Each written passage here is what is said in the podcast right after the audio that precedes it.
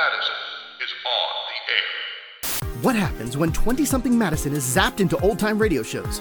No technology, Ugh, why won't it go to voicemail? no Starbucks, Don't call yourself a coffee shop if you only sell drip coffee. and no one is PC. I don't need no lip from. Were you about to say woman?